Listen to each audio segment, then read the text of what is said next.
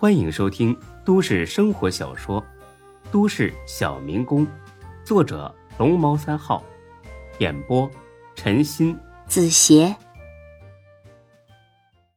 第五百零六集。一个小时之后，这是拘留所门口。孙志擦了把额头上的汗珠，放心的笑了。他走到执勤的武警面前，晃了晃手上的铐子。“你好，武警同志，我是来报道的。”那武警愣了，“报道？什么意思？啊，就是被拘留了，呃，到这儿来关几天。”这武警压根不信。我告诉你啊，别胡闹！还有，你手铐怎么来的？这属于警械，普通群众是不允许持有的。哎，哥们儿，我真是来投案的，手铐呢是派出所的人给我戴上的，绝对不是假货。哎，不信你仔细瞧瞧。不可能的，派出所会让你自己到拘留所报到，简直荒唐！啊，没，呃，本来是三个人压着我。但是半路上把我赶下车了，之后我就不知道他们去哪儿了。越说越离谱了啊！你在这编故事呢？我告诉你，赶紧离开，不要在这里闹事。不信你跟派出所核实一下，我手机被他们拿走了，不然我早就打电话报警了。这武警犹豫了一下，难不成是真的？哎，宁可信其有吧。也行，你等一下，一核实。果然有这么一号人，那武警有点懵了。这这种情况，我还是第一次遇上。这派出所也太不负责任了，简直就是胡闹。那那你给我进来吧。进了收押区，没等办完手续，钟小雪就来了。进屋看到孙志，她长长的吁了口气：“我的妈呀，吓死我了！大哥，你玩什么把戏啊？”非得跟自己过不去。孙志示意钟小雪到一边说话。等孙志把事情的经过一说，钟小雪很是吃惊。这，看来他们摆明是要陷害你，你还不知道吧？他们说走到半路上车坏了，趁着修车的空隙你跑掉了。幸亏你没跑，不然麻烦就大了。孙志终于意识到这件事没有自己想象中的那么简单了。他们肯定拿了楚经理的好处，哎，我还以为这种情节只有在电视电影里才能见到，真没想到自己会活生生的经历一回。知道厉害了吧？这姓楚的是铁了心要整你。哎，这小子到底什么来头啊？不清楚，听小道消息说是省里某个领导的儿子。孙志，赶紧找人吧，不然真来不及了。不是找周全了吗？他怎么说？别提了，他找他表哥了，他表哥说让他不要掺和这件事。由此可见，肯定是有领导的施压。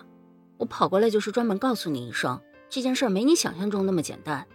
你要是再这么心不在焉，这回要吃大亏了。孙志听了，那叫一个蛋疼。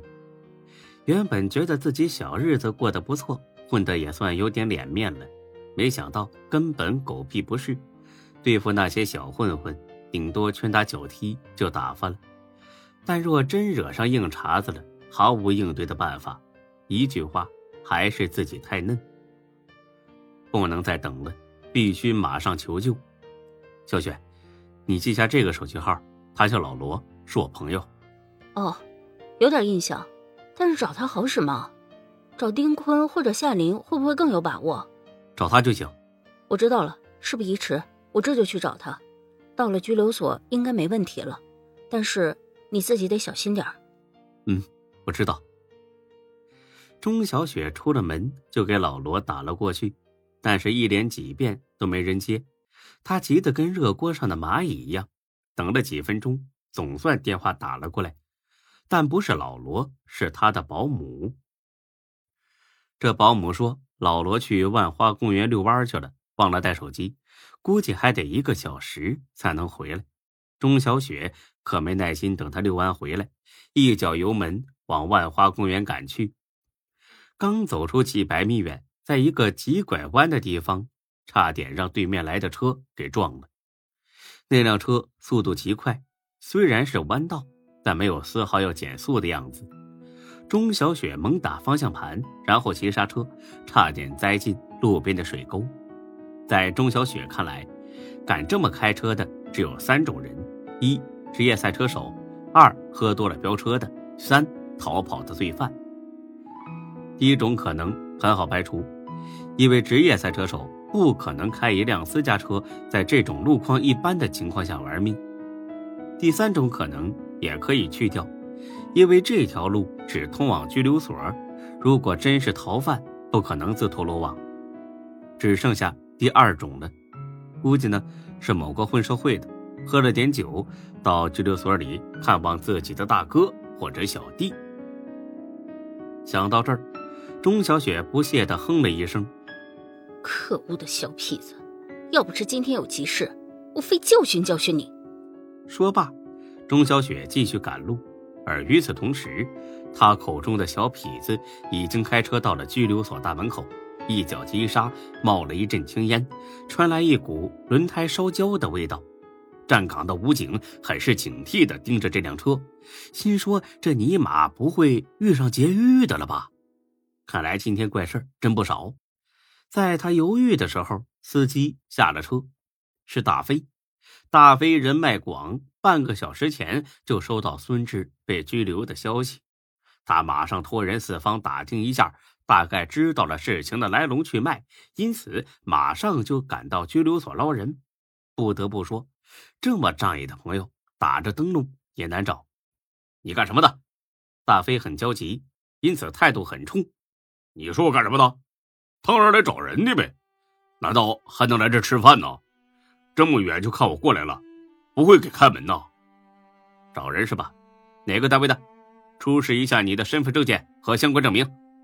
大飞是急火火赶来的，上哪儿弄证明去？再说，作为坤沙集团高层，他可没有什么开狗屁证明的习惯。证明？我来的太急忘带了，下回给你补上。快开门，我有急事。介绍信总有吧？没有。那不行，没有证明，你别想进去。往后退。听见没？不然我喊人支援了。